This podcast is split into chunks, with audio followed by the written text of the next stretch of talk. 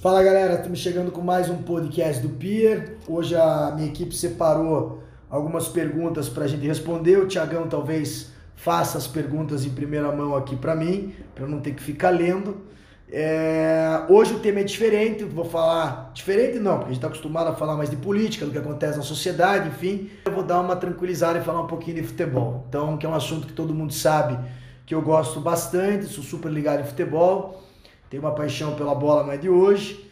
Então eu quero que o Tiagão aqui da minha equipe faça as perguntas e a gente vai fazendo esse tipo esse bate-papo esportivo hoje no final do dia, é, segunda-feira para vocês. A Lai tá mandando eu parar de bater a caneta é, no papel, assim. Então eu vou, vou parar de bater a caneta também. Vai lá, Tiagão.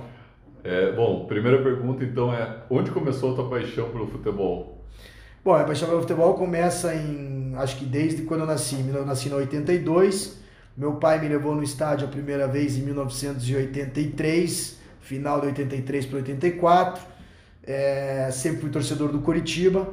Em, 84, em 85, 86, é, meu pai já levava para entrar em campo com os jogadores. E claro, eu acho que aí quando você tem, passa dos 4, 5 anos, começa a ter uma noção de futebol, você começa a se tornar é, um apaixonado pelo futebol, claro. Eu sou apaixonado pelo Curitiba, mas como futebol, como esporte como um todo. É, você posta bastante nas suas redes sociais né, sobre futebol, sobre a paixão que você tem pelo, pelo futebol internacional. Eu queria saber de você qual o time que você prefere, Lazio ou Juve?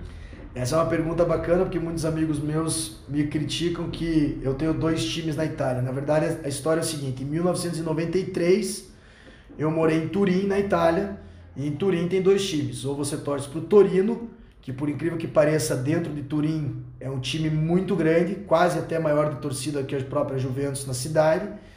E tem a Juventus. Eu, em 1993, ia aos Jogos da Juve e acabei sendo um apaixonado pela Juventus. Só que em 95, o meu pai casou com uma mulher chamada Rossella, que é torcedora da Lazio, ela é de Roma, e a partir dali eu comecei quando assisti os jogos com ela e as minhas viagens para Itália não eram mais para Turim. As minhas viagens para Itália eram para Roma, até que a Roma, todo mundo sabe, tem uma cor vermelha.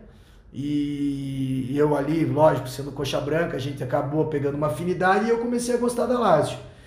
E hoje posso dizer que eu tenho uma simpatia pela forma como, como a Lazio é um time que sofre mais, ela lembra o coxa muitas vezes, apesar que a Lazio tem bastante título, bem mais que o nosso Verdão.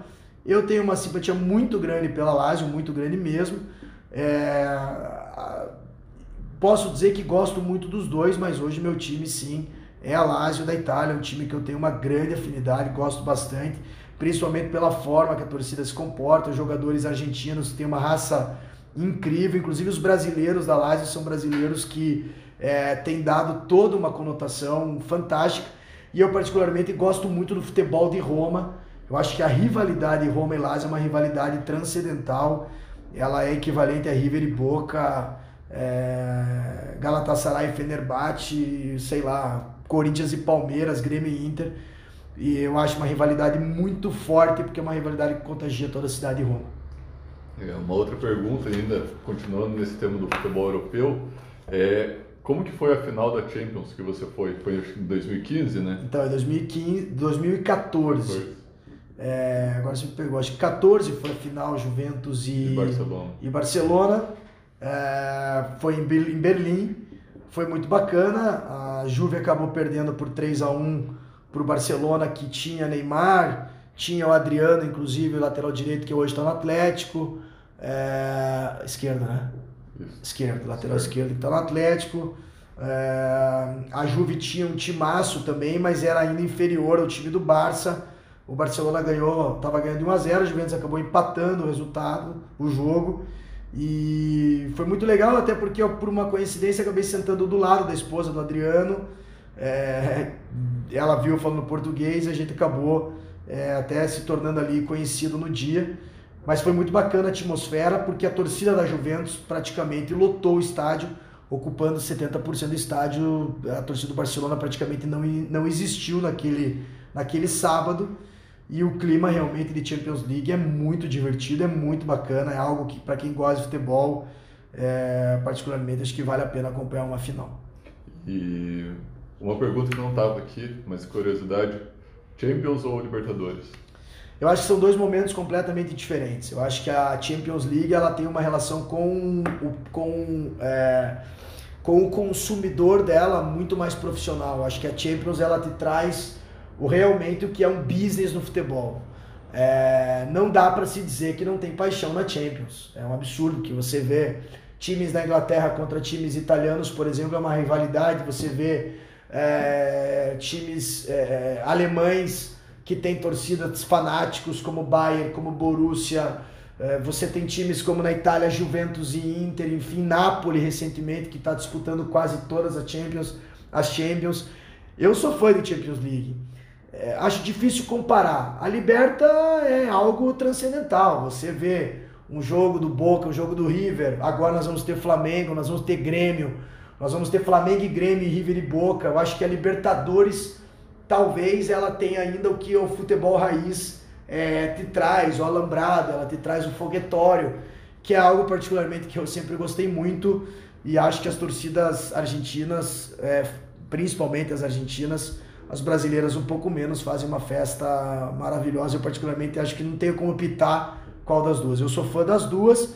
É, enfim, acho que vamos deixar no empate essas duas. Eu gosto dos dois. Beleza, então agora vamos para a parte dos palpites. É, essa semana vai ser disputada a semifinal da Libertadores. Queria que você falasse para gente, para você, qual o campeão da Libertadores desse ano? Eu ainda aposto no River Plate.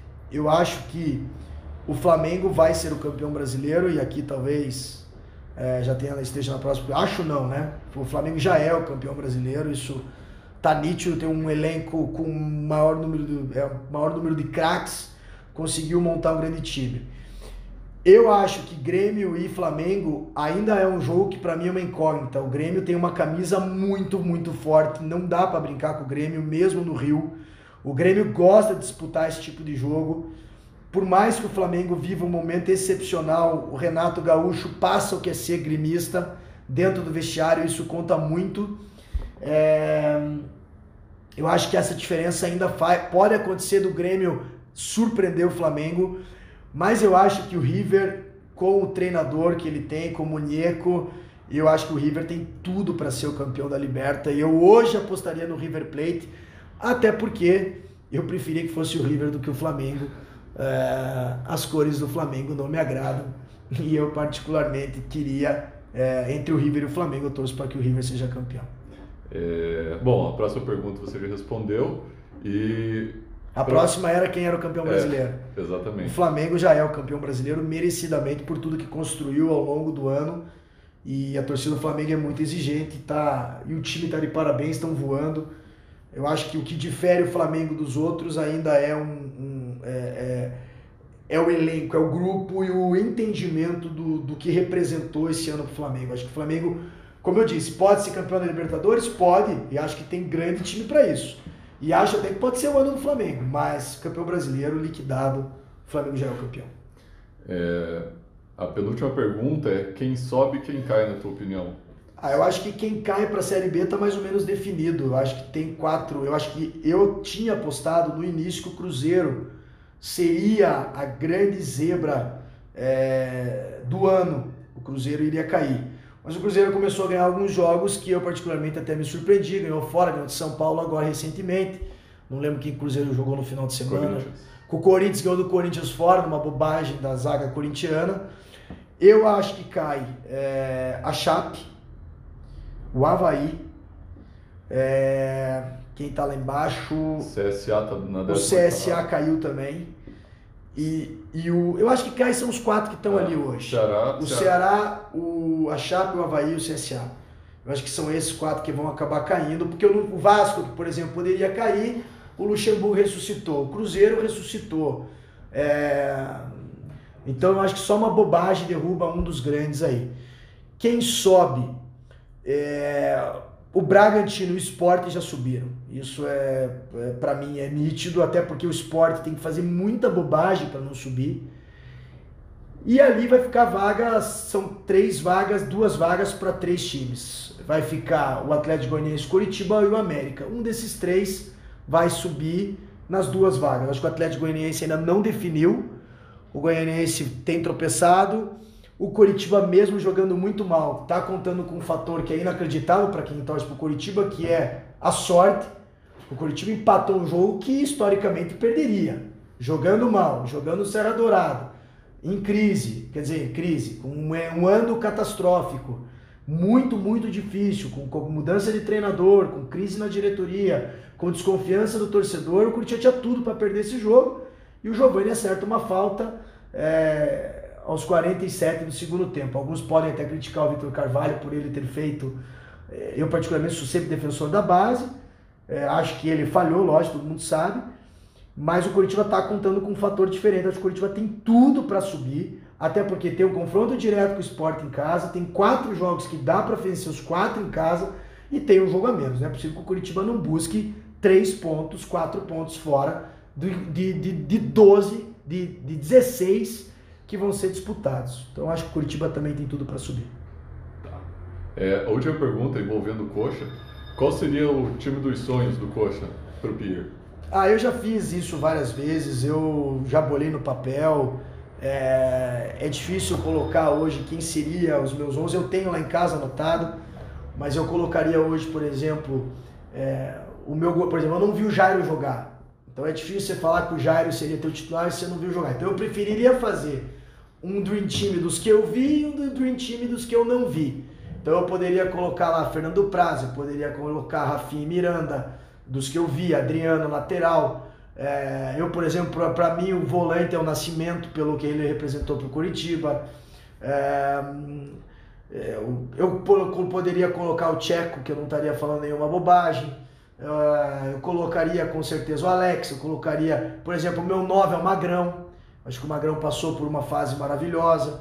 Então, assim, é, é difícil dar um Dream Team assim, até que você me pegou é, desprevenido na pergunta mas é, o Pachequinho, por exemplo, não tem como sair do Pacheco nesse ataque. Como é que você vai deixar um cara que fez o que fez pelo Curitiba? É, é, o Ademir Alcântara, como é que eu não vou pôr o Ademir com a 8?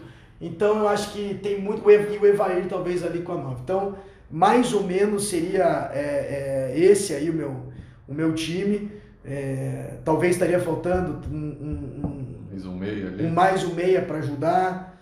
É, Lá, eu, por exemplo, porque é que é difícil você falar de um 11 é, dos que eu vi. Aí você tem os que eu não vi. Você pode colocar Tila Batias, vai colocar Jair, vai colocar Paquitos, vai colocar gente que eu só escutei falar. E aí vai ficar um debate muito difícil, porque quando você não viu, palpitar é sempre muito difícil. Não, fechou. Acho que eram essas perguntas aí.